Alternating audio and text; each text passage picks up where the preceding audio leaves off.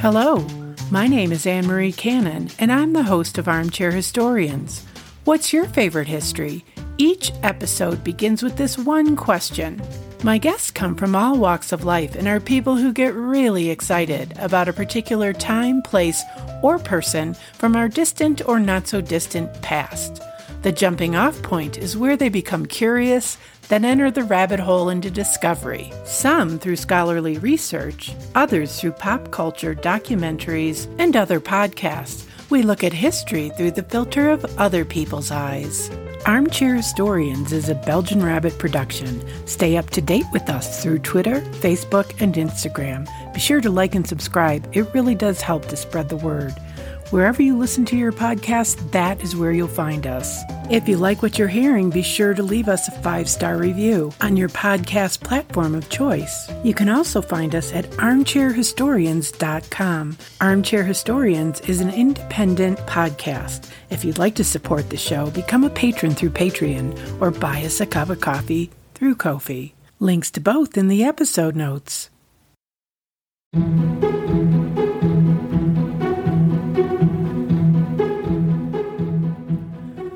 Hello, fellow armchair historians. Anne Marie here. Today, I talked to Anna Borzello. Previously, she spent a decade in Uganda and Nigeria reporting for the BBC. These days, you can find Anna on the River Thames foreshore, foraging for historical artifacts which tell the story of London's expansive history. Anna admittedly plans her life around the river's tides before she commits to doctor's appointments, lunch dates, fill in the blank. She first consults the tide charts. Low tide wins out every time.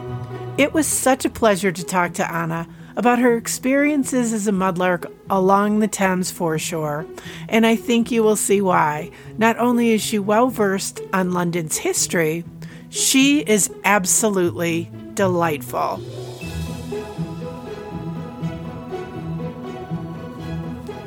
Anna Borzello, welcome to Armchair Historians. Thank you very much. I'm thrilled to be here. I'm thrilled to have you because you're going to be talking about one of my most favorite things in the whole entire world. So, uh, we just really get right off into the races, and I'm going to ask you the question What is your favorite history that we're going to be talking about today? We're going to be talking about mudlarking, which is, well, it's my hobby, but that doesn't really express what I feel about it enough. It's more like a way of life. And mudlarking is when I go down to the river and I search the exposed foreshore, which is the difference between low and high tide, for objects that have been lost or dropped or dumped sometime in London's 2,000 year old history and I search for those objects and then I research them and somehow retrieve the past through investigating them. So, yeah, some of my listeners uh, who have been listening to me for a while have heard some of the other interviews I've done with mudlarks. They know that I'm obsessed. Jason Sandy, Si Finds, and the like. So, that's really helpful that you kind of prefaced what it is that, that you do. It's specifically when you talk about mudlarking, you're talking about the Thames. Well, I'm talking about the Thames, but it's really searching any tidal river for objects that have been lost in the mud. You're retrieving these objects from from the riverbed. So, how did you get involved in mudlarking? How did you find out about it? What was your evolution? So I, I grew up in London, and I've always been drawn to the Thames, and I spent a lot of time around the Thames when I was a teenager I remember dancing on the foreshore with friends when I was a teenager and being broken-hearted and seeking solace by the Thames. And at some point, the notion that there were objects on the foreshore entered my mind, but I'm still not clear when or how that happened. I had a chat with my dad, and he said at some point, maybe in the 80s, a friend took him down to the riverside and told him about clay pipe stems. And I think he told me, and that's maybe how the idea got embedded and then slowly evolved. In the 90s, 1999, there was a huge exhibition of mudlarked objects by an artist called Mark Dion at the Tate in London. And I remember going to that exhibition and thinking I should really get down to the foreshore and start searching soon before everybody goes. But at the time, I was living in sub Saharan Africa. When I got back, I had kids and I'm a single parent, so I was watching them the whole time. And it was only eight years ago when the children were firmly in school that I thought now is the time just to follow that hunch and that instinct and go and discover what's on the foreshore. So I went down with a a group I think called the Thames Explorer Trust, who took groups down for a sort of like little look around. It was like an educational tour for three hours, and then from then on, I just took it like a job. Really, put on a pair of Wellington boots and parked the car, and every day I'd go down whenever I could to search the foreshore for objects. And it became has become a, a way of life since then. Would you say it's an obsession? I think that nearly everyone who mudlarks would say it was an obsession. I mean, I my life is really ruled by timetable by the tide tables. So I get the tide tables. I work out even before this interview. I worked out whether you clashed with a low tide. if you had, we would not be talking at this time. When I'm talking on the phone to the doctor, they'll say, "Oh, yeah, there's an appointment at nine o'clock," and I'll just say, "Hold on, I just have to consult my diary," and then I look up the tide tables because you never know if there's a really good low tide you don't want to miss it. And I know that I'm not the only mudlark who thinks that way. Our, our holidays are also planned around tide. So it is the tides sort of begin to rule your life. And then you discover other people in the community and your friendships grow. And then these objects begin to take over your house and your mental space and your reading. So, yes, it's it's an obsession. I think that's fair to say. well, and the way that I discovered you is I have been following Mudlarks for a couple years now online. And of course, I watch uh, Nicola White do her YouTube videos and Si Finds. And I also love Jules guides. And so in the background of these videos, I see this woman and she catches my attention. And I notice that you are hanging out with all the cool kids in London. Those are the people that I would be hanging out with if I lived there. and so I was like, who is this person? And, you know, I started following you on Instagram and you have a great Instagram page. So one thing that we should probably talk about is that, and I'm not sure when they st- they implemented this, but you can't just go to the foreshore and forage. You have to have what they call a foreshore uh, permit. Well, when when I started, which was late 2015, you could search if you were just looking with your eyes alone. If you wanted to disturb the surface in any way, you needed a license. And then in 2017, that was changed. The Port of London Authority, who regulates all that, all the all the foreshore, said no. If you have to have a license for any form of searching, and at the time there were only 200 licenses. There's been a massive boom in the popularity of mudlarking. There's now 5,000 licenses issued. In fact, there's so many licenses issued that they've been temporarily suspended. So it's not possible to get new ones. You can you can use a license you've got or renew an old one, but for the moment they're evaluating what's happening and trying to work out the best way to to ensure that the foreshore is protected. The vast majority of us are very respectful of the foreshore, and we all love what we do mm. and it really matters to us and we feel like we're saving history a lot of us. It's not just for ourselves it feels like you're recovering london's history. So we we hope that whatever the resolution is is is beneficial for for all. Well it seems reasonable. It does seem reasonable that they're doing that. I'm just grateful that i did get my permit back in 2000 and i think it was 19 and it's coming up for re- i have to renew it actually it expires while I'm in London in May. So I just need to keep that up so that I don't lose that option. Now we know a little bit about mudlarking and we know a little bit about your evolution, about how you got into it. Can you tell me about, you know, something particular, a find or a particular grouping of objects that you're especially interested in? And can you tell us the history about those things? I can it's quite complicated because I, I sort of love all my objects. I think of them in two kinds of categories. There are the objects which connect to a particular person.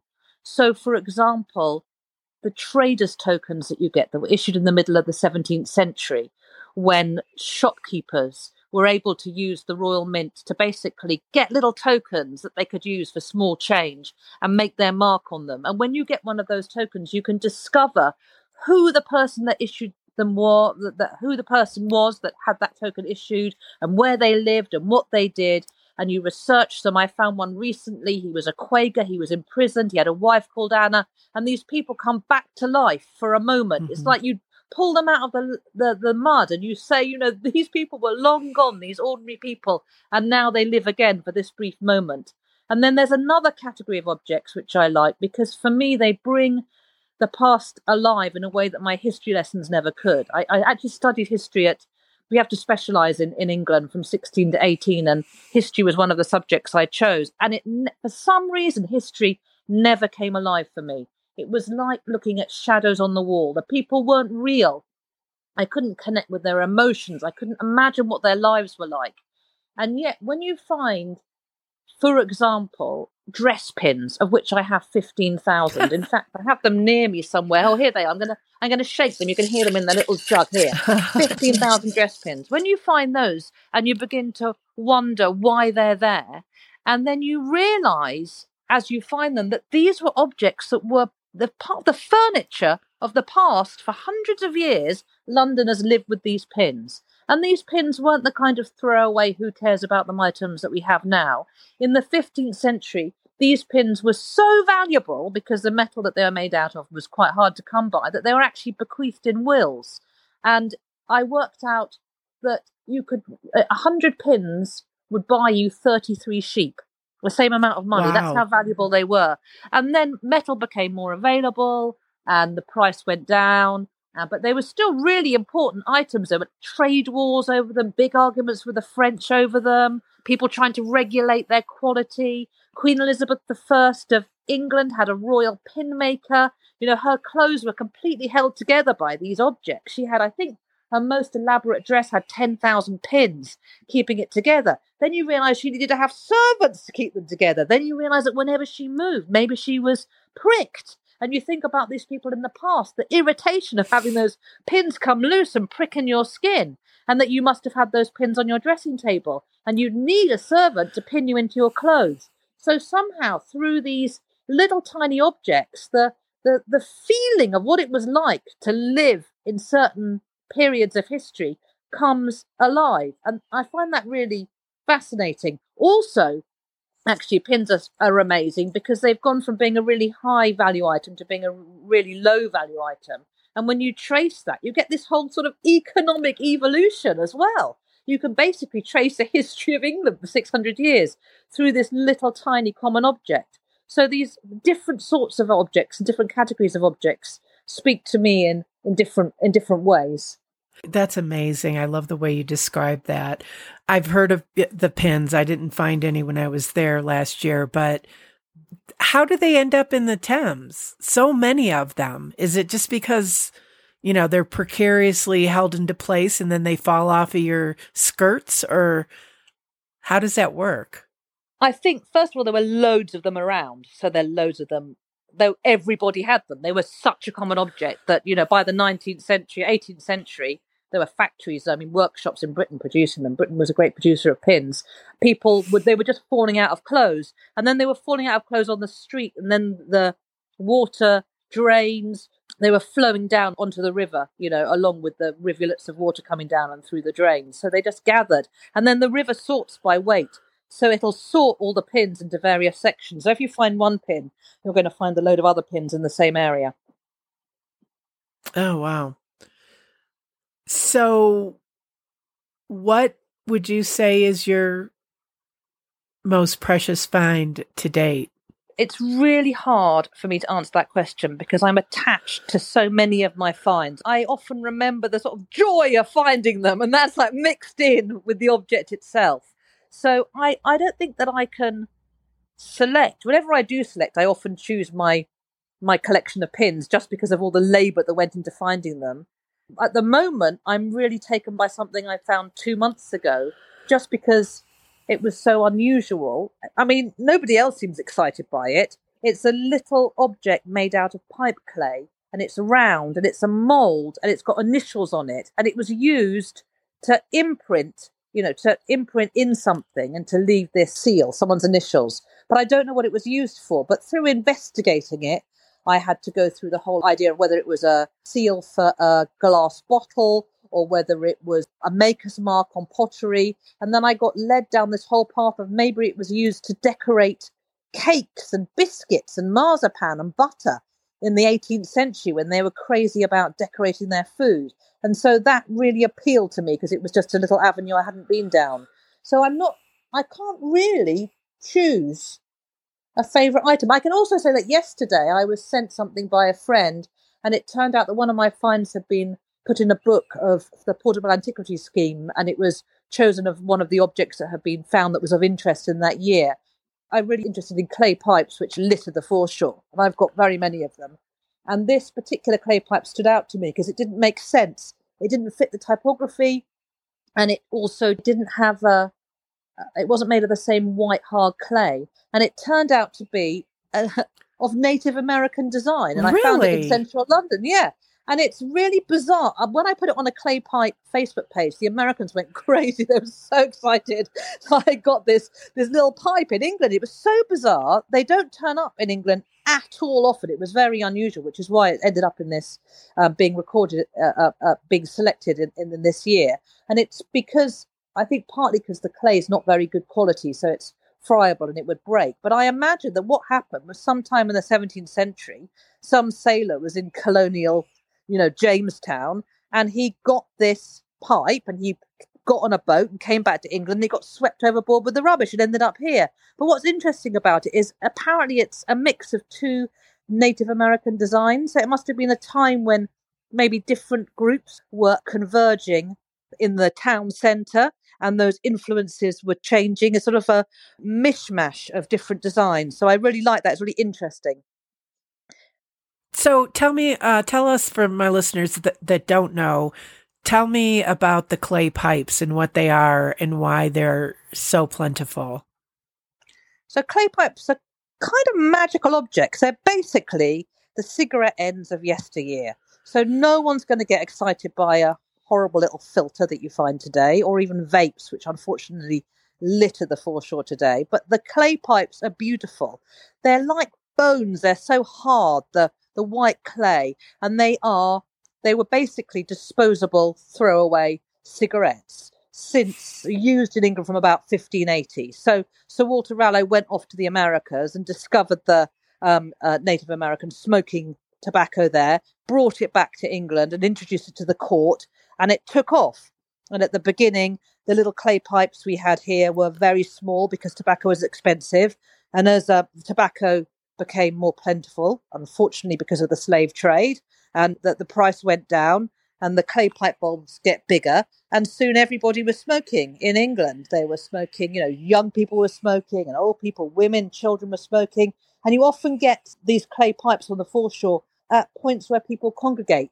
I sort of think of it as like when people get on the bus and they put out their cigarette and they grind under their feet. So you might get it outside taverns or on a ferry point. You might get a lot of these old clay pipes and the waves. And actually, as the waves go in and out, the clay pipes bang against each other and they make a tinkling sound. It's rather beautiful. They're sort of like old, but they're like very beautiful white bones. And there's also this amazing chiming sound as they move through the waves. Oh, that's interesting. I've never heard of that. They are very strong. I did find a couple when I was there, and I found one of the really old ones with the small bowl. It was pretty broken up though, but I've never heard that about them making that sound. Well, it, it's only when there's a lot of them. The, so it used to be that you'd get very, very many of them. And now, as there are many more mudlarks, have less pipes around. Yeah. But still, on a low tide, when even the little pipe stems tinkle in the water, it's a lovely sound. Mm, it sounds like it would be. Okay, so you can't pick your favorite child. I can't pick my favorite child, but I have a, I have just I, yeah, I have too many of them. I get very excited by my finds. So what I love about these finds is you get them, you get excited the, by the process of finding is exciting, and then you take it home and then you clean it up and photograph it and then research it and then maybe put it on a Facebook page, like for example the clay pipe Facebook page, and people chime in and they tell you a little bit about the history of that object, and by the end you've built up a little window into a little part of the past. And over time, you get this really intriguing view of the past as viewed through these objects that you found on the foreshore. Can I see your shelves? Will you show them to me? Uh, oh, wow. That's amazing. Do you ever have to get rid of things or how do you like keep collecting these things? I collect these objects and then I choose the ones I like the best and put them on the shelves. I sort them out. I've got loads of beads here. I must have about a thousand beads. So the beads go into the bead section, the marbles into the marble section. I've got a, a selection of false teeth here. Oh my word. Let me see. Oh my goodness, she's not even kidding. She has false teeth.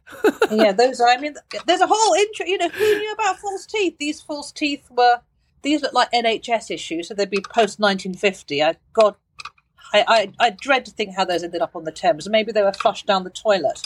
And then you get the older kind here, which is vulcanite rubber, which is from the late Victorian times, late 19th century. I mean, these are really unpleasant. I can't see them. And them. then, of course, uh, well, it's it's a much harder sort of rubber. It's got a weird texture to it, like old ham. That's how I think about it. It's very attractive. And then, of course, you end up researching the the history of false teeth and realize that there's this incredible history that goes right back to Waterloo teeth, which is when the the people would go off to the battlefield, to the Battle of Waterloo, and pull teeth from the mouth of the dead oh, then take them back to the dentist in London who could use them as false teeth, you know, of hi- of high quality for those who could afford it in Britain. So it's sort of intriguing how these things evolve. Every find takes you on a little journey like that. Yeah. Anyway, you asked me what I do, so I tend to sort things out. You can see, but your listeners can't, that I've got an assortment here of pottery that's been marked with the fingerprints of the potter. Can you see that? yes. So that's the thumb mark of someone from 500 years ago, and you can slip your finger into the little depression that they've made and feel feel the past that way, feel their finger marks. But then every so often, I'll I'll go to the foreshore and think, I don't know why I've picked up this stuff, and I'll put it in a bag, and then I just take it back, and I do try and take it back to a place that's appropriate.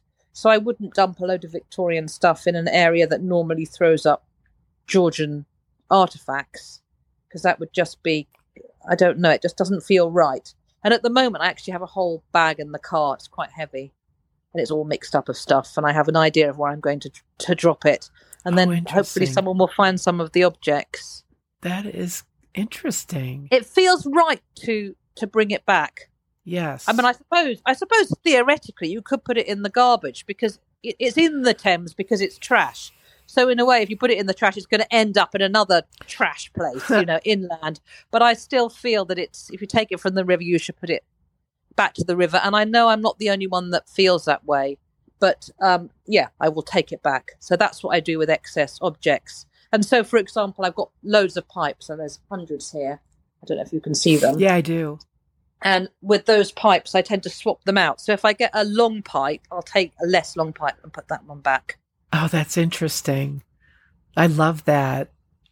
But then there's also a pleasure, not just in the history of the objects, but there's a there's a there's a pleasure in collecting things. So I do like the accumulation of objects, like the accumulation of these marbles here, say, or these tesserae, or these buttons. And there's something that I like. I think what I like about the accumulation is that they accumulate because there were so many of them. And so the fact that there's so many of them is because they were part of everybody's life at this particular period of history. So again, it brings back to, into my it brings back into my imagination the idea that these objects were part of someone's world. That in in Victorian Britain, everybody would use that stoneware, for example. You know that would have been common. You'd have had ink on your table in a stoneware bottle. You know, one of the things you've talked about, which I think is the thing, it's that tangibility of touching the past. And who was the last person that held that item in their hand and it fell away from them? And this is the first time. It's like, it's almost like being in a time machine, right? Like the, to be able to touch that history and imagine it. And you have a very good imagination, the way that you've drawn out some of, you know, the ideas about the pins, for example. That was amazing. And, um, you know, it just, it does seem like it takes a special, not a special, but a certain kind of person to appreciate that. We're going to stop here for today, but be sure to join us next week for part two of my interview with Anna Borzello. In the meantime, be sure to check out our episode notes to find out more about Anna and mudlarking and how to support the show. Thanks for joining us. Have a great week. Armchair Historians is produced by Belgian Rabbit Productions, hosted by Anne Marie Cannon. Music this week is Strings by Gold Tiger. Sound editing and design by Anne Marie Cannon.